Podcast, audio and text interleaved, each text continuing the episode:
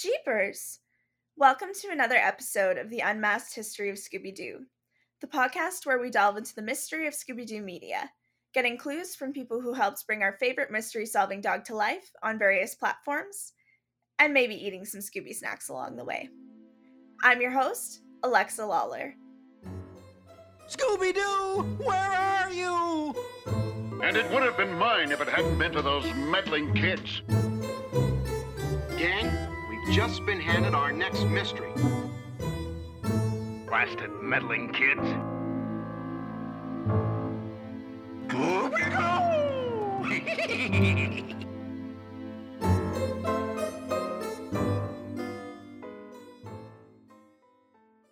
This week on the podcast, we have Kate Melton, who played the role of Daphne Blake in the 2009 and 2010 live action TV films Scooby Doo The Mystery Begins and Scooby Doo Curse of the Lake Monster. I had a lot of fun chatting with Kate, and I hope you also have a lot of fun listening.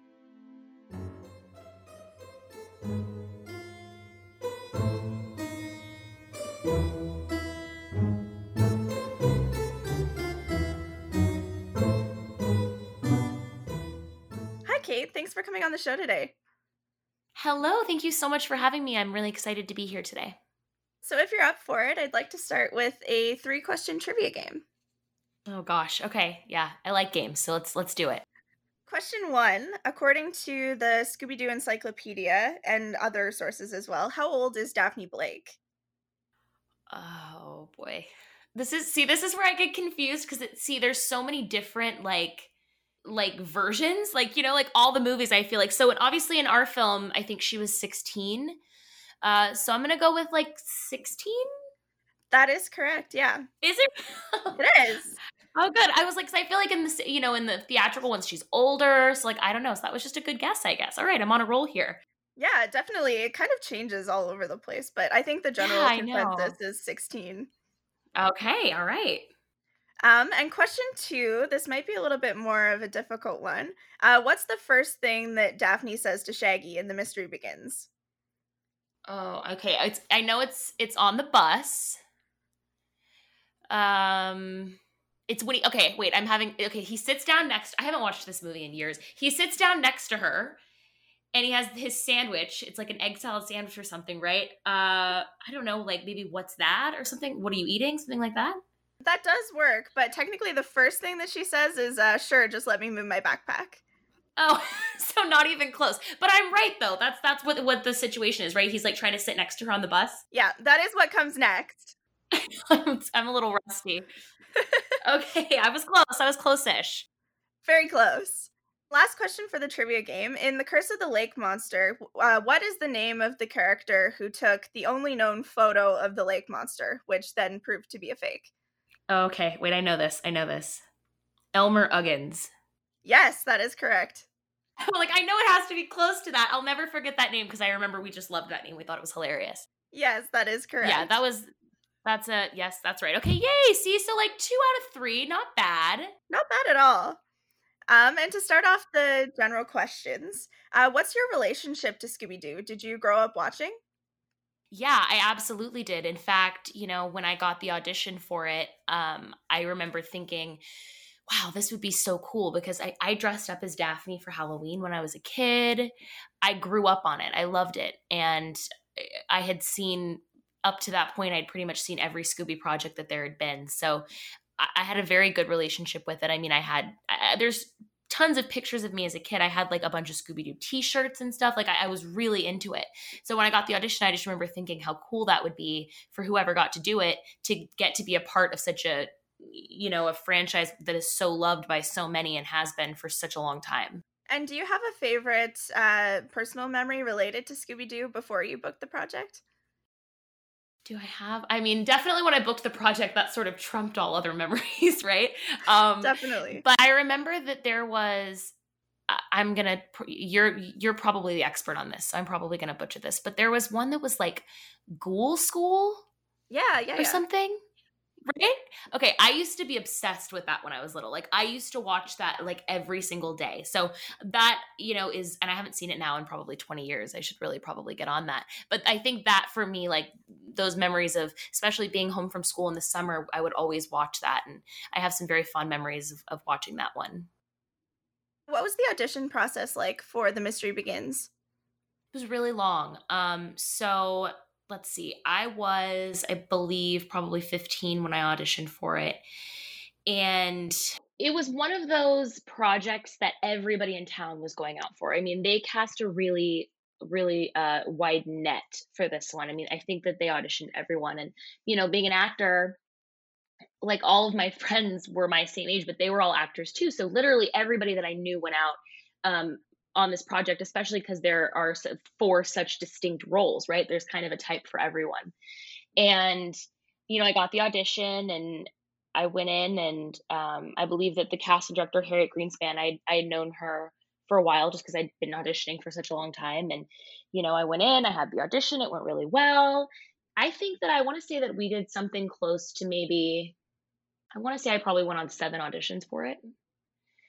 So it was the original audition and then callback after callback. And then, you know, I don't know how much you or your listeners know about the sort of the audition process and the way that these things work, but you go in for a couple of auditions with the casting director and then you go in and you meet the producer and the director. So eventually I went in front of, um, you know, uh, Brian Levant and Brian Gilbert, the producer and the director. And, and then eventually after you make it past the producers and the directors, then you have to go in front of the entire network and do what's called a screen test um, and a chemistry read. So when we got to that point, there was two groups. So there was two of each of us. There was two Daphnes, two Shaggies, two Freds, two Velmas, and it was you know that we were kind of all competing against each other. And then I remember being in the room with. Uh, so what they do generally in a chemistry read and a screen test is they'll kind of mix and match people to see like has the best chemistry and who works best together and uh, it was actually like our my group was me, Robbie, Hayley, and Nick. So it was the four of us from the very beginning. So it was like I knew either we were all going to get it or, or we, you know, none of us were. And for some reason in that room, it just clicked. We did the the the scene in the library where we're all at the table, like when we're in detention before the books start flying and stuff. And I mean, we just, it was weird. Like, we all just sort of clicked and it was like the perfect fit. And, you know, I think I got the call a couple days later that, that we got it. But yeah, I mean, it was, it was a couple of months worth of auditioning. It was quite a process. And every time I get called back, I'd be like, oh my gosh, again. Like, it's torture kind of like, it's exciting, but it's also, it's kind of tedious, uh, a tedious process because you just keep going back and back and back and wondering like is this the time they're going to tell me I got it? No, I got to go in again. So it was it was pretty tedious. And was there a point when you were pretty confident you were going to get it or were you always in the back of your mind thinking that you might not get it?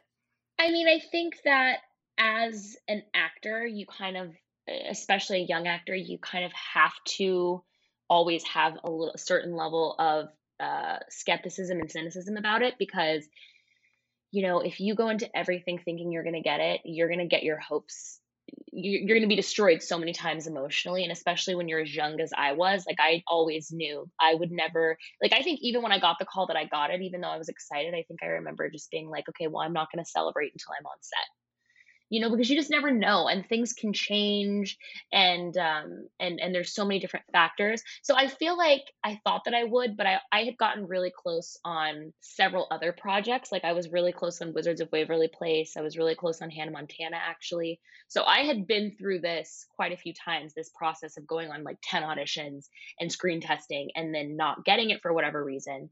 Um so I think with this one, I was just, I was cautiously optimistic. I felt good about it, but I just try to, to stay grounded in it. And what was your reaction when you did get that call? You know, it's weird. I think because you have this this vision of like jumping up and down, like screaming, and you're so excited. But I feel like I was in shock because it was it wasn't just any project, you know, it was Scooby Doo, and it felt from the very beginning, it felt like something really special. And and I think at first, I don't think it really sit like actually sank in for me until I was on a plane to Vancouver with Nick Palatas. I think that's when I was like, oh wow, this is really this is really happening. So obviously, you know, I was really excited. Everyone in my family celebrated. We were, you know, we are so excited, but it definitely took a while for it to feel real just because it was such a big, you know, such a big job. And had you ever met uh, Nick, Robbie, or Hayley before the screen test, or was that the first time you had met them? So Nick, I had met before. Nick and I had a lot of mutual friends. Um, and you know, he was he was older than he's a little bit older than me. So he was a little bit older. We didn't really hang out too much, but um but we had met before and I knew of him. Um, his little brother's Cameron is closer to my age. And then Hayley, I had never met. Robbie, I had never met, but we did meet, you know, we all met at the screen test and, um, and after we all booked it, we, we got together a couple times and we had like lunch. I think we went to like IHOP once just to kind of get to know each other. But for the most part of it, with the exception of Nick, um, the screen test was the first time I'd met, I'd met Nick and or sorry, Hayley and Robbie. And what was the dynamic between the four of you? I mean, I just feel like it was really good. I think that we all were really different um and we all got along. I was the youngest, so I was the youngest and then it was Hayley and then I think Robbie and then Nick. So um I was 15, Hayley was 17 and then I think the boys were like 19 and 20 and so you know there was a little bit of an age difference there but we all just we had a really good time. We all got along super well. There was no drama and we all worked together really well. What's your favorite thing about the character of daphne the character of daphne. Um i really like that she she's a little bit like me in that she was smart. Like i'm like calling myself i'm like she's like me she's smart. Um she's she she's really smart but she also you know has kind of a flair for the dramatics which i definitely have.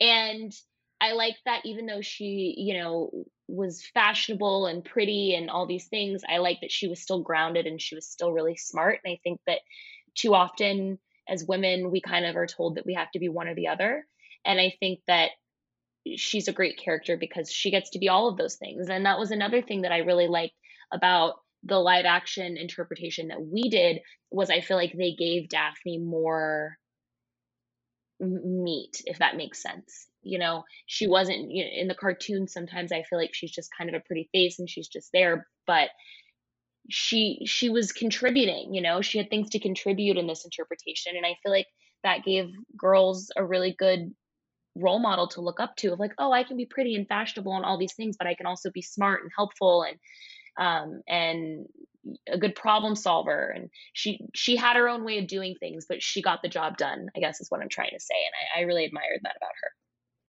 and what did you want to bring to your interpretation of her?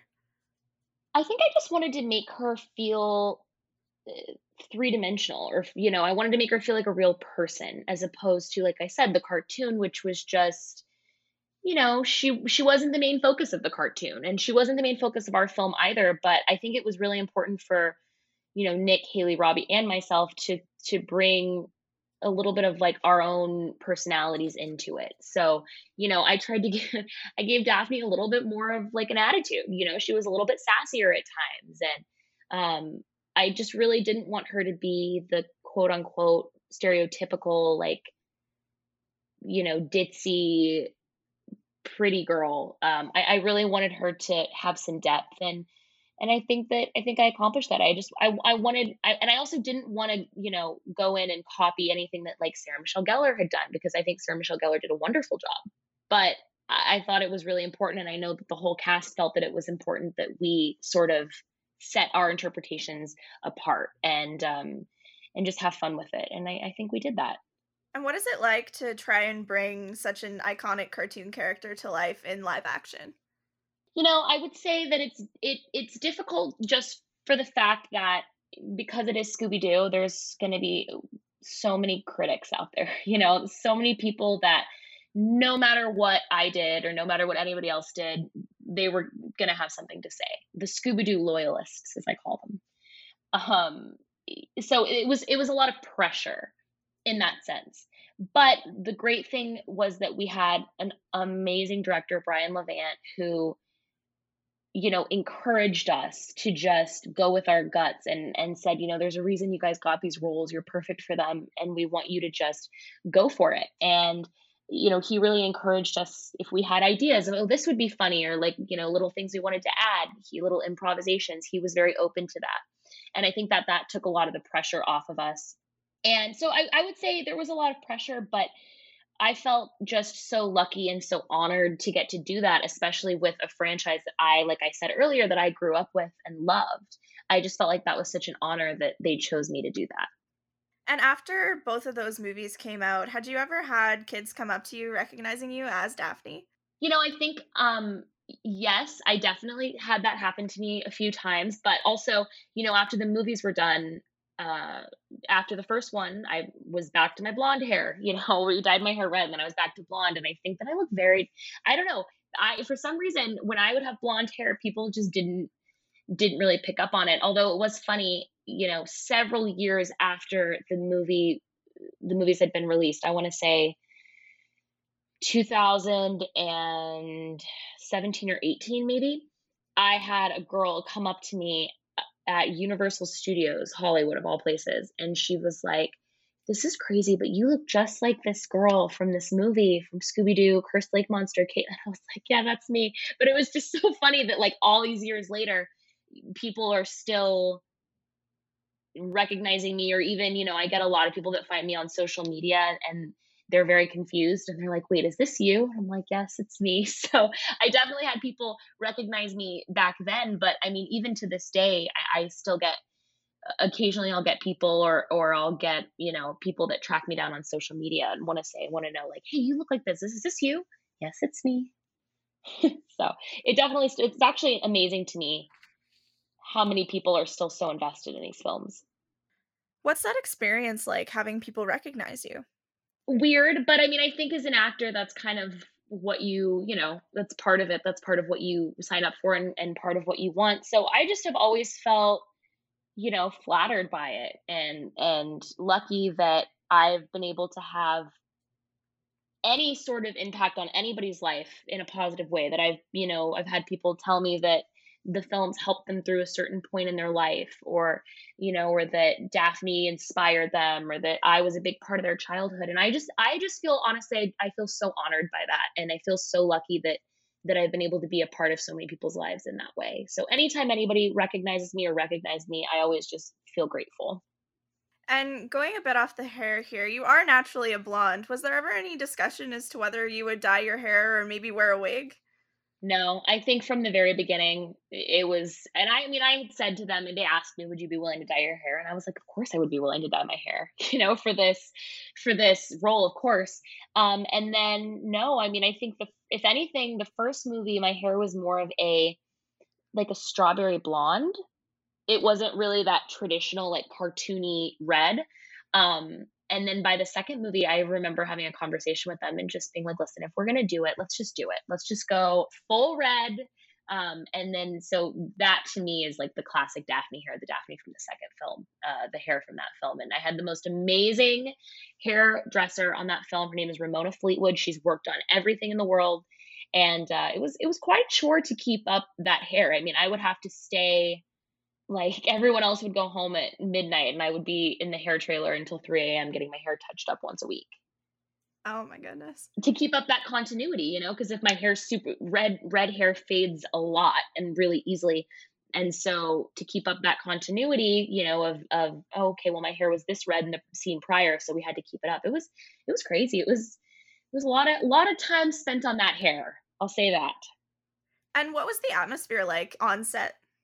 Oh my gosh, so fun. I mean, it, it was both sets were just two of the most fun experiences I've ever had working in this industry. Everyone was just so nice and so happy to be there and you know, we were working with with people that uh, like for example in the second film our director of photography is dean cundey who was the director of photography on like back to the future and so many huge films so we were surrounded by people that really knew what they were doing and were were such inspirations to us as actors and Robbie, Hayley, Nick, and I, we really loved each other. We hung out, you know, especially when we were in Vancouver, we would hang out on the weekends, and it was just such a pleasant experience. There was, it was honestly just no drama, and I can tell you right now, there's not a lot of sets um, that it's just totally drama free, but ours really was one, and I think we all just had a genuine love for each other and for the project. And who would you say you got closest with on your time on set? I would say Nick.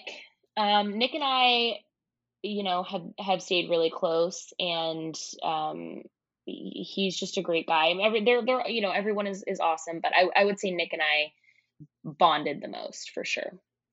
And out of both movies or one for each, do you have a favorite scene? Oh wow. Um out of both movies, I would say my favorite scene is probably the scene in the second film where Fred and Daphne are in the boat and they get trapped and the monster like breaks the valve or whatever so the room starts to fill up in, with water uh, just because I thought it looked so cool and it was such a nightmare filming that scene that when I saw it and it looked really good, I was just so happy because, uh, you know, we were in a tank, a water tank, pumped full of water, and the water was so warm. And it was like being, you know, that feeling when you're like in a hot tub for too long and you feel like you're to pass out. It was that. And we were in there for like probably two hours. Oh my gosh. And there were light bulbs were exploding where they shouldn't have been and so it was such a nightmare that that to see it and see how cool it looked and how well it came together was really really cool and i think that's just a great scene the character of daphne is often known for you know being a bit of a fashionista uh, mm-hmm. what's your favorite outfit that daphne wears in either of the movies oh wow i definitely like the fashion the daphne fashion a little bit more in the second one i think it's a little bit more grown up um i love that just iconic like purple turtleneck dress that I wore. I think I think I wear it in the beginning of the second film. Um, it's like a purple turtleneck. It's for when she's arri- when they're arriving at the country club and all that. I love that one, and I also, you know, in the second film we did the music video, musical number portions of the movie, and the costumes for those were so cool, like the disco costume and you know the barbershop quartet outfit with the mustaches and the um like the 60s music. I, I loved all those costumes as well. We got to wear really fun stuff for that out of those costumes do you have a favorite i really love uh the i can be scared with you the six like the 60s outfit when i'm playing the tambourine i love that outfit it's so fun um I obviously don't know how to play the tambourine either. If you watch that, I'm like not even it doesn't I it's like I don't even know how to find a beat. It's so embarrassing. oh man. But Hayley's a Hayley's a real drummer, so that was really her playing the drums. Which you can tell actually. I mean, you know, she looked really good, but oh boy. Yeah, I did not. I was I I took me they're like, Katie, you have to find the beat. That's how this works. Like, oh yeah. And did you get any input when it came to the wardrobe at all? Um, I think you know, in on most sets, it's well, I don't know, I can't speak for most sets, but I think on a lot of sets, it is a little bit of a collaborative process. So I know that at the end of the day, the final say went to the director Brian, but I definitely in my wardrobe fittings would kind of be like, I don't like that, or I do like that, you know, and the things that I would gravitate towards and feel the most comfortable in, because you want your actors to feel comfortable in their wardrobe, you know, it's their character and they're they're the ones that are up there and for the whole world to see. So you definitely want them to feel comfortable. And so, you know, I think that, like I said, at the end of the day, Brian got final say, but I definitely think the wardrobe department allowed me to sort of say to them, oh, I like this or I don't like that. And then the things that I really liked and felt comfortable with, because they trusted me as an actor and they knew that I was in touch with my character, they would sort of try to push those things a little bit. So I think that I would say, yeah, I would say I got a fair amount of input on it. I would say maybe probably more so the second one because everybody, the characters were developed and we were all so comfortable in them at that point. That I think that they really, you know, listened to me a lot on that one. And after filming ended for either of the movies, did you get to keep anything from set or a wardrobe piece or anything? Do I have any? No, I, you know, I don't have any wardrobe pieces just because you know they, they are not usually very willing to let you do that because they take all of the props all of the wardrobe pieces and stuff they take them back to the warehouse and they store them in case you know we ever needed to do reshoots or or something like that but i do have you know i have certain things like i have my my chair back that says Kate Melton. It has the mystery machine. It's signed by everybody. I, I have certain like little things. There's a little uh what is that cartoon dog, Huckle Huckleberry. There's a bobblehead in the Mystery Machine of another Hanna Barbera character, and my parents have that. Okay. So, I mean, we do have like little things here and there, but as far as wardrobe pieces, no, I don't have any wardrobe pieces, unfortunately. I wish that I did. Oh, actually, wait, I do have my scuba gear from the second one. Like I have my flippers Okay. and like my scuba mask from when we when we scuba dived, but I think that's about it. Awesome. Um, and moving more specifically to The Mystery Begins here, uh, what was it like to be able to film an origin story for Scooby Doo? It was awesome. I mean, it was so cool because it had it hadn't really been done at that point. And, you know, in fact, I'm so protective of it that now when new, you know, like Scoob just came out, for example, and I'm like, that's not right. That's not the origin story. We already did it, you know? Like I I'm so protective of it because I just at that time it felt so special and it felt so cool that we were going to get to tell that story first. And it still does. I still I'm just going to forever consider our origin story the real origin story. Um but yeah, I mean it was just I can't say enough about how much that franchise has meant to me over my life and how much getting to bring an iconic character to life you know especially telling the origin story of how they all got together how much that that meant i mean there are films that people have done and people will do that are popular but they're not part of a um, a legacy in the way that Scooby Doo is, and I I just I can't express enough how awesome that was. And out of the more out there crazy scenes, like the the fight on the bus, the library books flying off the shelves, and like just running from hmm ghosts in general, which one was the most difficult to film? The most difficult to film. Let me think about this for a second. This is a good question. Um, the library books was really fun because, I mean, I say it was fun. It's fun looking back. In the moment, it probably wasn't that fun because there were literally just crew members throwing books at us. In fact, I think my mom actually got in on it too and was actually throwing books with the crew members. so, which I'm sure she loved. Um, but I'm gonna say the most difficult scene to film, not even technically, but the scene where we go in the first film to the graveyard and Velma does the the um the rubbing of the of the gravestone. That was probably the most difficult to film, only for the fact that it was like two o'clock in the morning and we could not keep it together. Like the four of us could not stop laughing and they had i don't know why i think we were just tired and we were just you know like whatever i think nick had a line and it just cracked us all up. And i mean we must have done 40 takes of that scene and you know brian levant's like you guys need to get it together. And we just like couldn't stop laughing.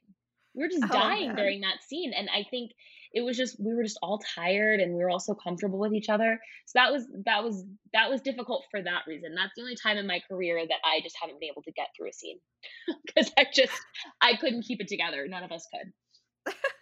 And which was the most fun to film? Which was the most fun to film i out of both films Sure, yeah.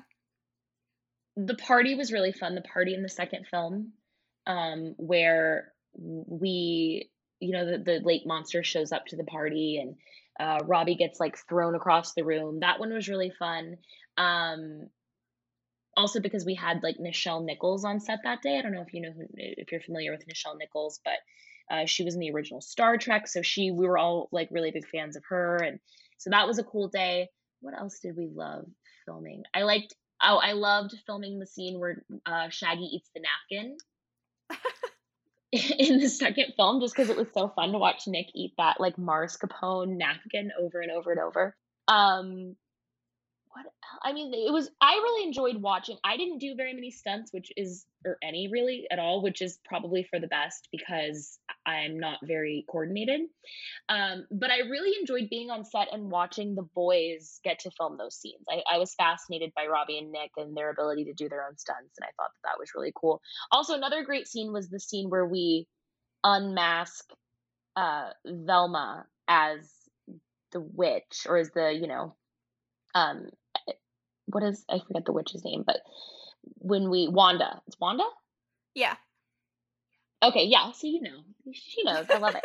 Um, yeah, when we and that was really fun, and and uh, I just can't think of a single day on those projects that I wasn't just so excited to go to work or that I didn't have an awesome time. I mean, it's so hard to kind of pinpoint what was the most fun because overall it was just such an enriching and awesome experience and every single day was just the time of my life. And going off of Nichelle Nichols, there was a lot of really cool people playing supporting characters in the two movies. Who was your favorite to work with? Well, I'm going to have to go with Jonathan Winters because he is such, and actually, correct me if I'm wrong, but I don't actually even know that his scenes made it into the final cut of Scooby Doo Cursed Lake Monster. Um, but he plays the owner of the barn that we burned down.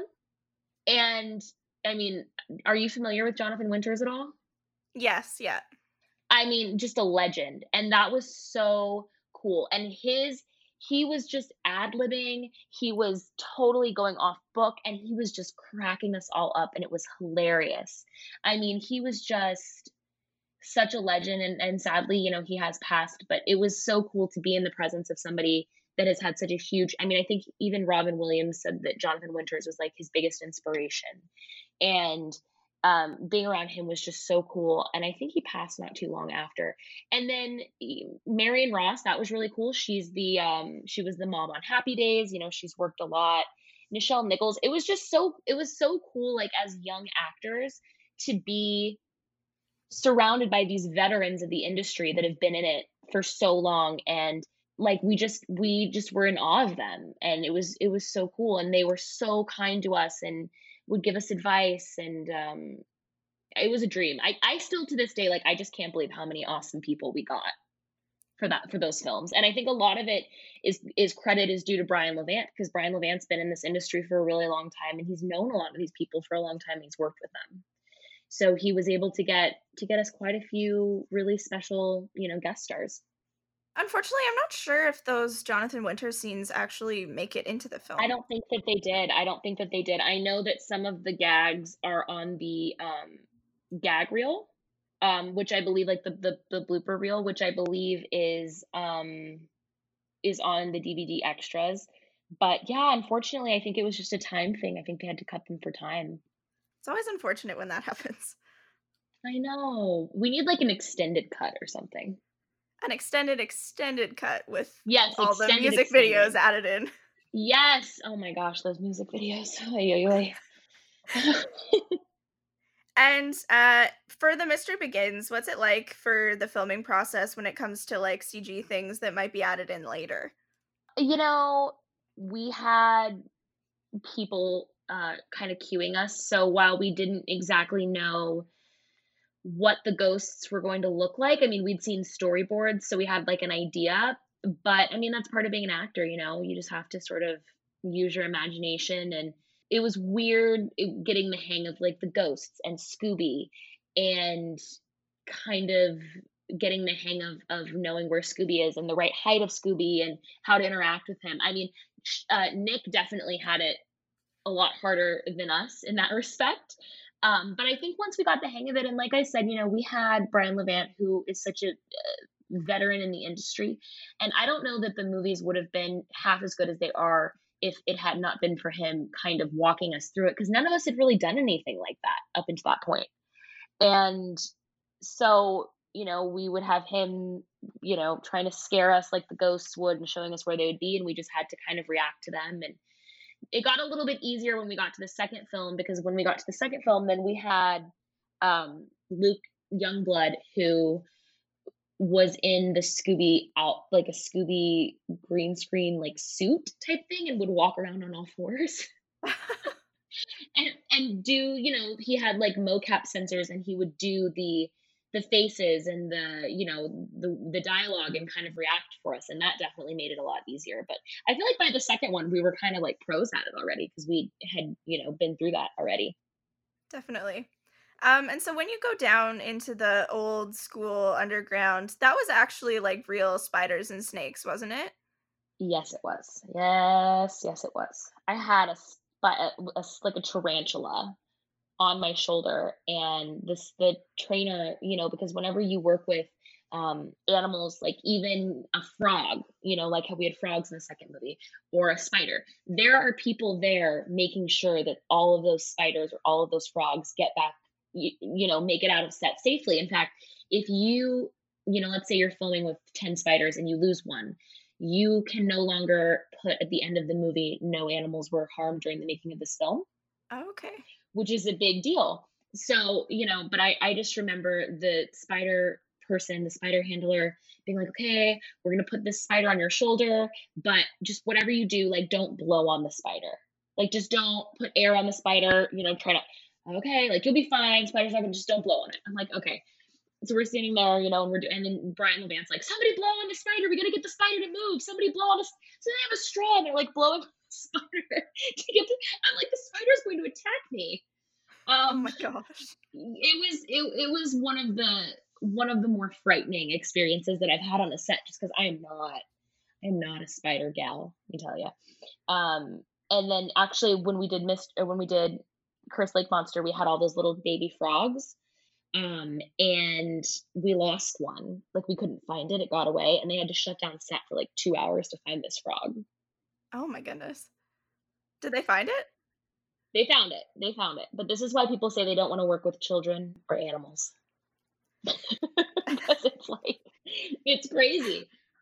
And so at the end of the film, you have the recreation of the Scooby Doo opening. What was it like to shoot that?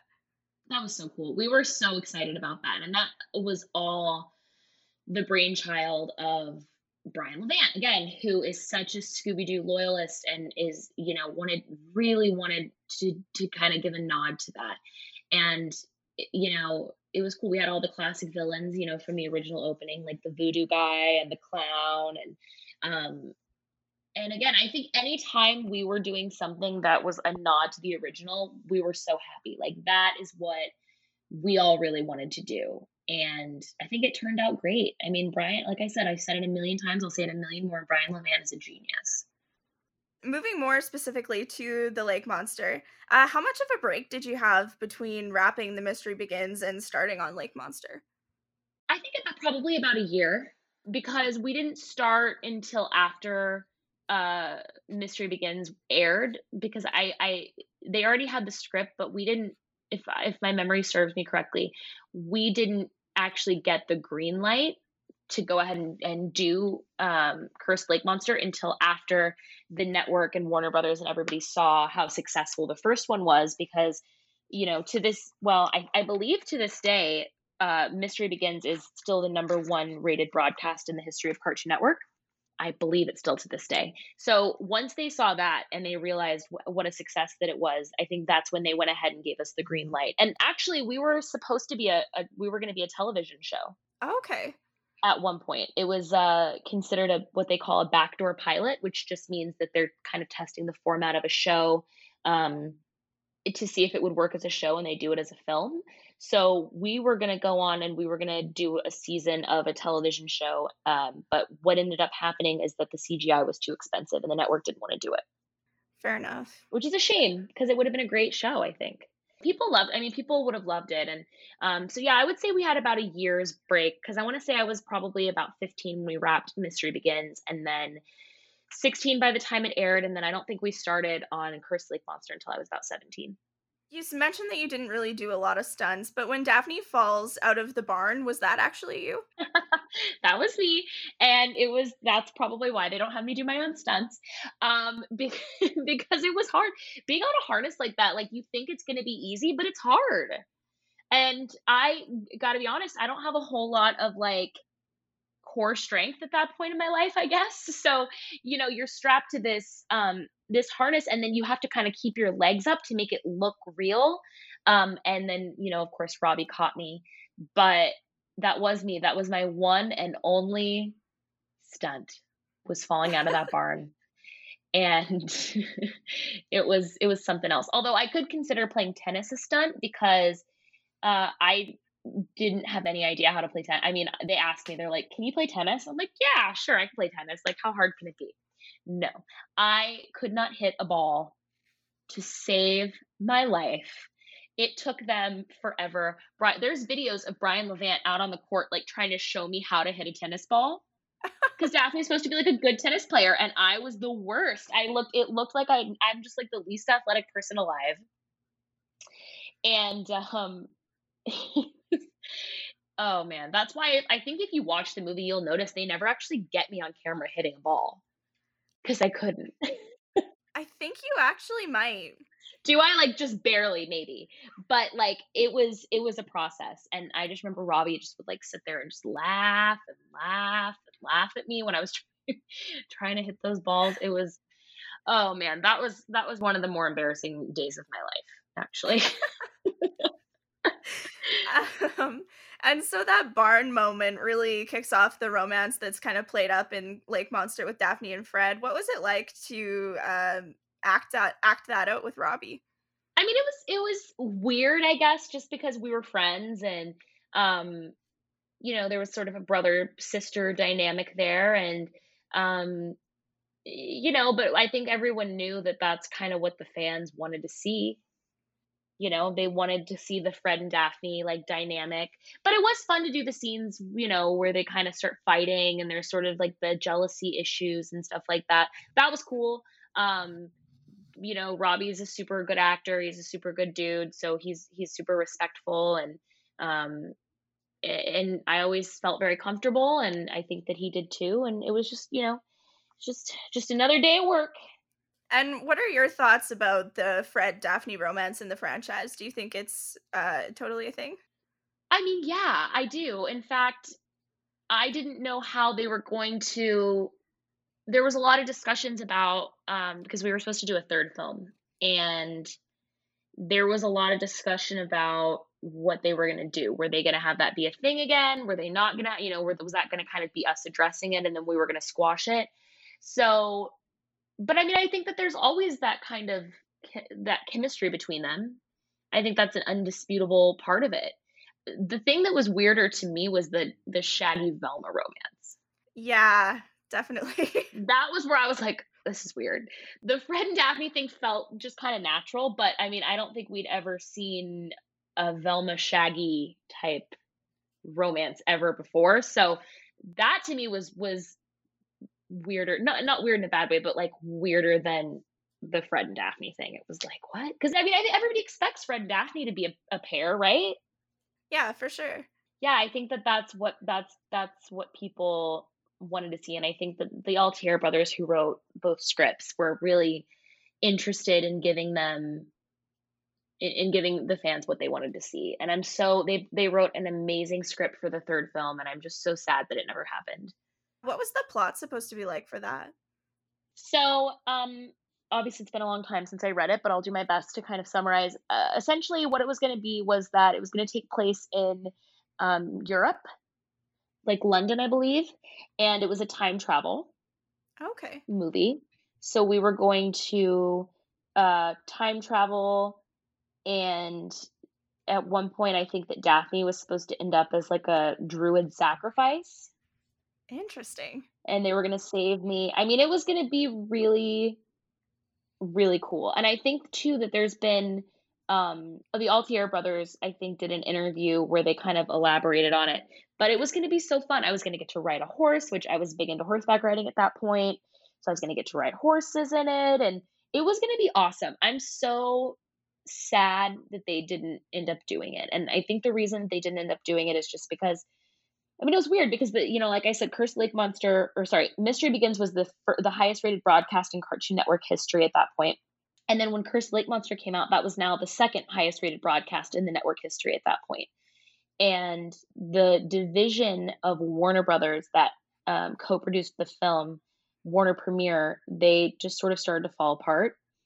And the people that I believe it was the people that owned Scooby or something. They just they didn't want us to do it, and it just became a whole mess. But everybody was we were ready. I mean, we had a table read. The whole cast got together. We read the script. Like we were ready to you know start working on it. And then at the last minute, it just kind of fell apart. But it's a shame because it was going to be a really really good movie. I have the script somewhere. We were going to go to Eastern Europe and film it, so we were all really excited about that. So it's just a real it's just a real shame now you and I think Nick as well aren't as involved in acting anymore. But if uh, the chance came to uh, maybe reboot that, would you do it? Oh, absolutely. Yeah.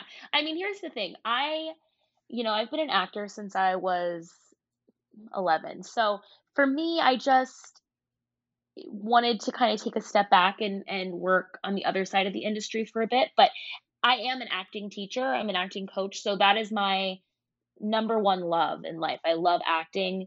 I would always 100% if they ever called me. I mean, I'm a, I think I've probably aged out of it a bit now, but if they if they called me and they wanted to reboot it, I would yeah, I would be there in a heartbeat for sure. And moving back to Lake Monster, what were your thoughts when you first read the script, especially with the Velma storyline? I mean, I loved that script. I Curse, Curse Lake Monster is my favorite out of the two, and I, I, I thought that script was hilarious. I thought it was different, which I, you know, liked. That was obviously a huge twist that it would be Velma. Um, you know, I, I think we were all really excited about it. It gave us a lot more room to play and um and do a lot a lot more than we got to in the first one and there was more classic scooby gags in the script i felt like like you know when they're running from the frog monster and he paints like a tunnel on a wall. Stuff like that. Like we we got to do we got to do one of my favorite things was the classic uh, gag where we're running down the hall and then we go in one door and then we come out the next door and then we go in another door you know what i mean? And so like um, that was something we really we really loved about that script was I felt like there were so many more classic because also we had a much bigger budget and uh, we were able to do a lot more. So I just I loved that script. I the Altiere brothers are phenomenal writers, and I think that they did such an amazing job bringing these characters to life for us. What was the filming process for like running through the doors? You know, oh my gosh, I'm getting old. My mind is. I would say that it was exhausting because I listen, I told you I'm not very athletic. The other thing I'm not great at is running, okay? I literally had to the, the, medic every set, every film set has a medic on set in case somebody hurts themselves, right? That medic was by my side like nonstop because I would always the other thing is they would put me in heels, you know, and then they would be like, Okay, Kate, like run up this hill. And I'd be like, What I I'm wearing like three inch, four inch heels. What do you mean run up the hill? Oh my god. So it was just a lot of me being stressed out trying not to fall on my face is what I remember about those cuz I just am not super coordinated. I'm just not. In fact, in there there's one part of the music video section where we're all like holding hands and we're like skipping down a hill or something. If you watch that, you will notice that I'm staring at my feet. because I'm on a grassy hill, like with wearing like boot, like thigh high boots, and I was gonna fall down at any moment. So if you watch that, you'll notice that I'm literally just staring down at my feet the whole time. oh man! And uh, going off of that, what were your first thoughts when you heard that there were going to be musical numbers in that film? We all had the same reaction, and uh, that reaction was what? I'm not a singer, okay? I'm not. I will just be really honest with you. I can carry a tune, but like not very far. And um, neither can Robbie. Obviously, Hayley can, right? And yeah. um, and uh, Nick, you know, I think that the the song was a little high for Nick's voice, but I won't get into that here. um, Nick and I have had this conversation, though. I love you, Nick, if you're listening. But um, you know, that was not in the original script that was something that Brian Levant came to us with like a week before we started filming and was like, guess what? We're like, what? He's like, I've added musical numbers. Oh and goodness. we were like, what? Like, I was just like, excuse me.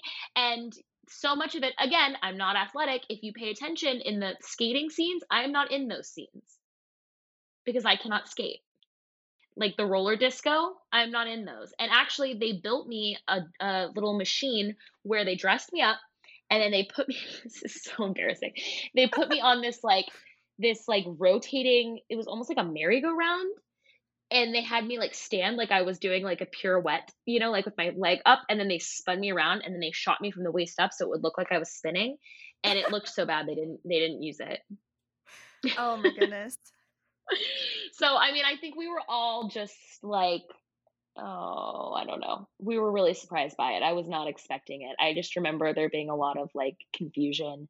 Um, uh, it was totally sprung on, us out of nowhere. Which honestly, I'm glad that it wasn't uh, in the first film because I probably wouldn't have gotten the role. Because like I just wasn't, I you know, I think I did okay, but I was not. It took a lot of rehearsal for me to get it. What was the process like when it came to putting together all those various musical numbers?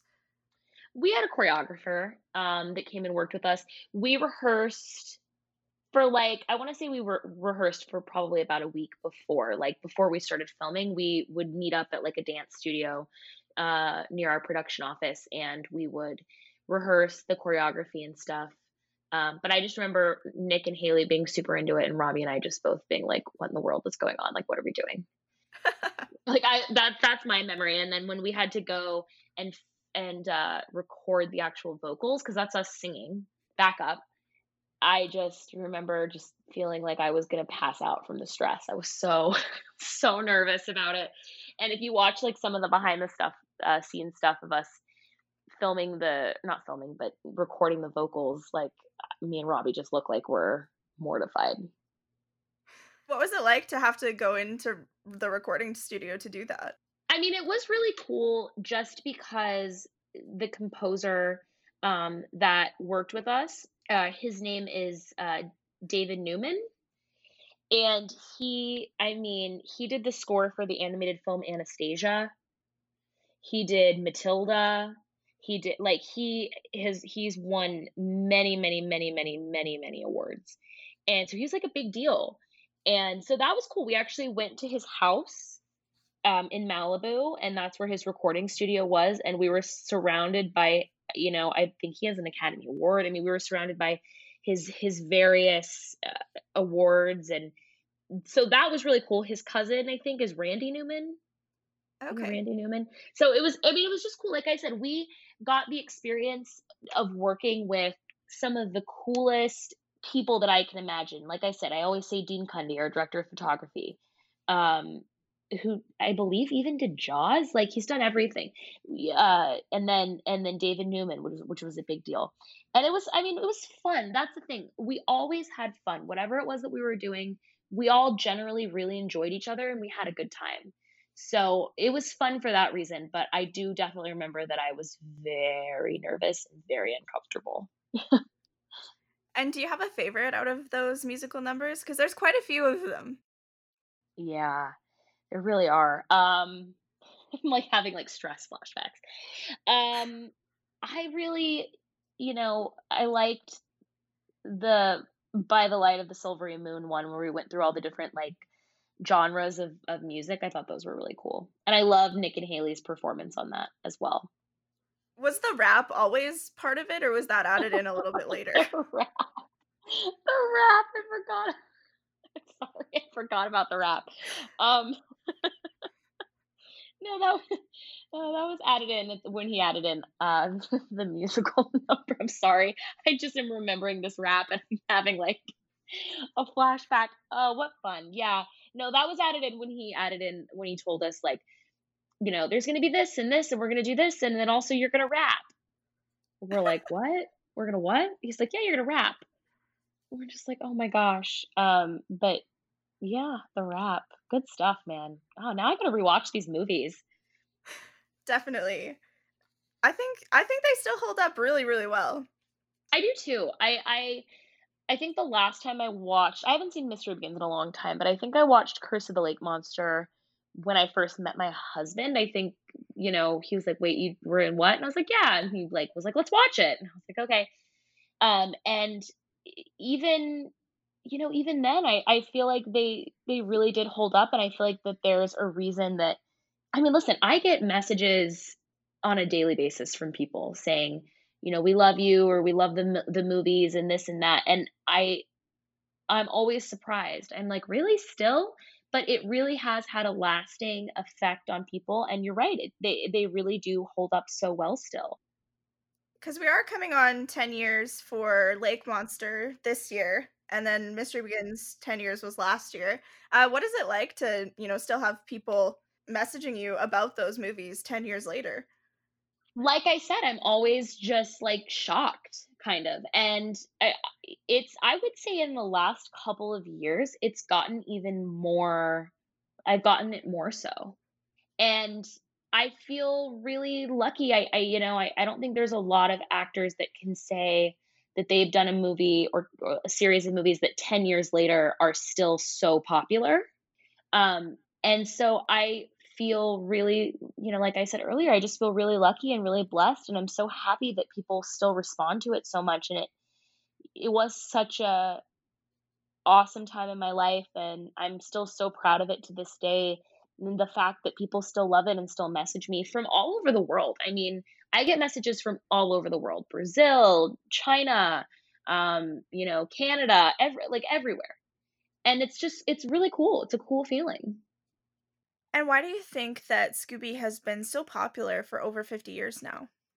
You know, I just think that, that, it, I mean, let's see. I, I think that Scooby Doo itself, I think that there is somebody for everybody to relate to. You know, I think that you can either relate to Daphne or you can relate to Fred or maybe you can relate to Shaggy or maybe you can relate to Scooby or Velma. I mean, there's there's a little piece of each of us in all in those characters and there's a little piece of those characters in each of us even if it's a combination of two characters that you relate to but i think everybody has someone that they can relate to and then i mean who doesn't love an adorable talking dog with a speech impediment I mean, seriously, like who doesn't love that?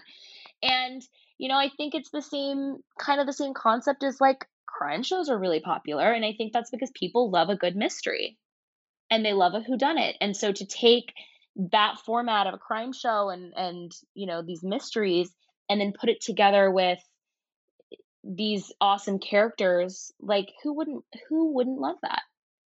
And I also think that you've got generations of people that grew up with it, right? And now we're going on 50 years. So people that grew up with it that then introduced it to their children because it was a piece of their childhood. And then they loved it and then they brought it they introduced it to their kids. So I think it's very much because it's been around so much, it's just a very generational thing. And I think, you know, I know that when I have kids, I'm definitely going to, you know, want them to watch Scooby and I'm going to introduce them to that. So I think that you just have grandparents that introduced it to the parents and the parents introduced it to the kids and and it's just really stood the test of time in that way. And i think also they've been very smart about the way that they've constantly reinvented him and reinvented scooby and you know done an origin story and then they did this and and they've it hasn't become stale yet because they've constantly kind of reinvented it you know? Definitely and I wanted to chat about your coaching a little bit. Yeah. Um, so, had that been something that you had always wanted to do, or did you stumble upon a love for it? You know, I I kind of just fell into it. I sort of decided I wanted to try something else and kind of take a break from the process of auditioning. It's it's kind of a tedious process. And so I started working in casting. I actually started working for the casting director that cast Scooby actually and I started working with her and I really liked casting, but it wasn't quite what I wanted to do. And then I ended up working at um, an acting studio here in Los Angeles uh, with primarily young actors. And I just realized that it was something I was really good at. And I think part of that comes from my, you know, obviously my years of experience as a young actor. I think when you have a, an acting coach that is able to kind of relate and walk you through kind of like the unique challenges that young actors face, I think that that's a really good perspective to have. And so I ended up leaving the studio that I was at and I branched out um, at the beginning of 2019 and I created Kate Melton Coaching. And it's beyond my wildest dreams. I feel so lucky every single day that I get to wake up and do what I do. And I love my young actors so much. I work with kids from the age of uh, seven to about, I think my oldest right now is about 22.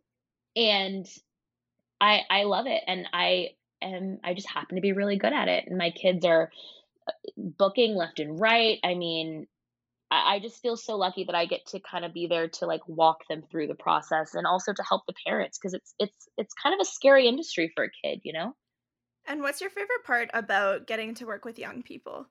I love that I have all of this information in my brain of like years of training that I did and years of learning and years of experience. I love that I get to pass that on to somebody and it's just not like sitting in my brain driving me crazy. Like I'm happy that I get to pass that on And there's something that I just love about working with young people where uh, they're so much more resilient than we are as adults, and they're so much more open to criticism than we are. And I feel like we should all try i learn from them every single day. I, I try to learn to not take myself so seriously and i try to learn to be brave because these young actors like they're putting themselves out there sorry they're putting themselves out there every single day and they're so brave to be doing that and even though i used to do that as well i, I feel like as we grow up we just kind of tend to put up walls and try to protect ourselves because we've gotten a glimpse of the real world and eh, they remind me that not everything is so serious and that it's okay sometimes to just have a good time and um, step back and and be a little bit more vulnerable and i think that that's a super valuable thing to be around every day I think that covers all of the questions that I had for you. Is there anything else that you wanted to add at all that I maybe didn't ask you about Scooby, about coaching, about anything at all? No i would just like to say something to the to the fans out there if i could really quickly Yeah, of course. I just want to say, and to you too, Alexa, you know, I really appreciate you contacting me. And just to anyone out there that the movies have meant anything to, I just want to say how much I appreciate you guys, um, how much I know that Nick, Robbie, and Hayley appreciate you guys. And, you know, just thank you for always being so kind to us and and kind of bringing us into your homes and allowing us to be part of your families and your childhoods and you know we love you guys and i'm i'm so happy that this film has stood the test of time and means so much to so many people. It just it makes me so happy and yeah i just i love you guys. And the fans love you too. yay oh it's gonna make me all teary Just before we end here, do you have anything that you'd like to promote or social media channels where people can get in contact with you? yeah i would say that you know i do especially with the state of the world right now and what we're dealing with i i do a lot of uh, zoom coaching zoom teaching. I'm working right now on some zoom ongoing group classes. So if anyone is interested out there in coaching you guys can find me at kate melton coaching on instagram or katemeltoncoaching.com um, you know feel free to reach out and um, i'm always around so i'm always happy to i'm usually pretty good at responding to fans so Perfect. Um, well, I think that covers everything. Thanks so much for coming on the show today, Kate. Thank you so much. It was my pleasure. Anytime you guys, anytime you want to have me back, you just let me know. I'll be here.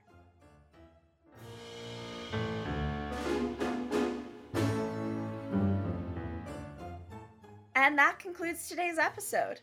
Thanks again to Kate Melton for taking the time out to be on the show. For more groovy content, be sure to check at Unmasked SD on Twitter, at Unmasked SD Podcast on Instagram, or at unmaskedsdpodcast.com. If you like this episode and want to hear more, also make sure to check those social media channels or the website. Or you can listen to older episodes wherever you like to get your podcast fix. And if you want to follow Kate, you can find her on Instagram at Kate Melton Coaching. Thanks for listening and keep an ear out for the next episode. Scooby Dooby Doo!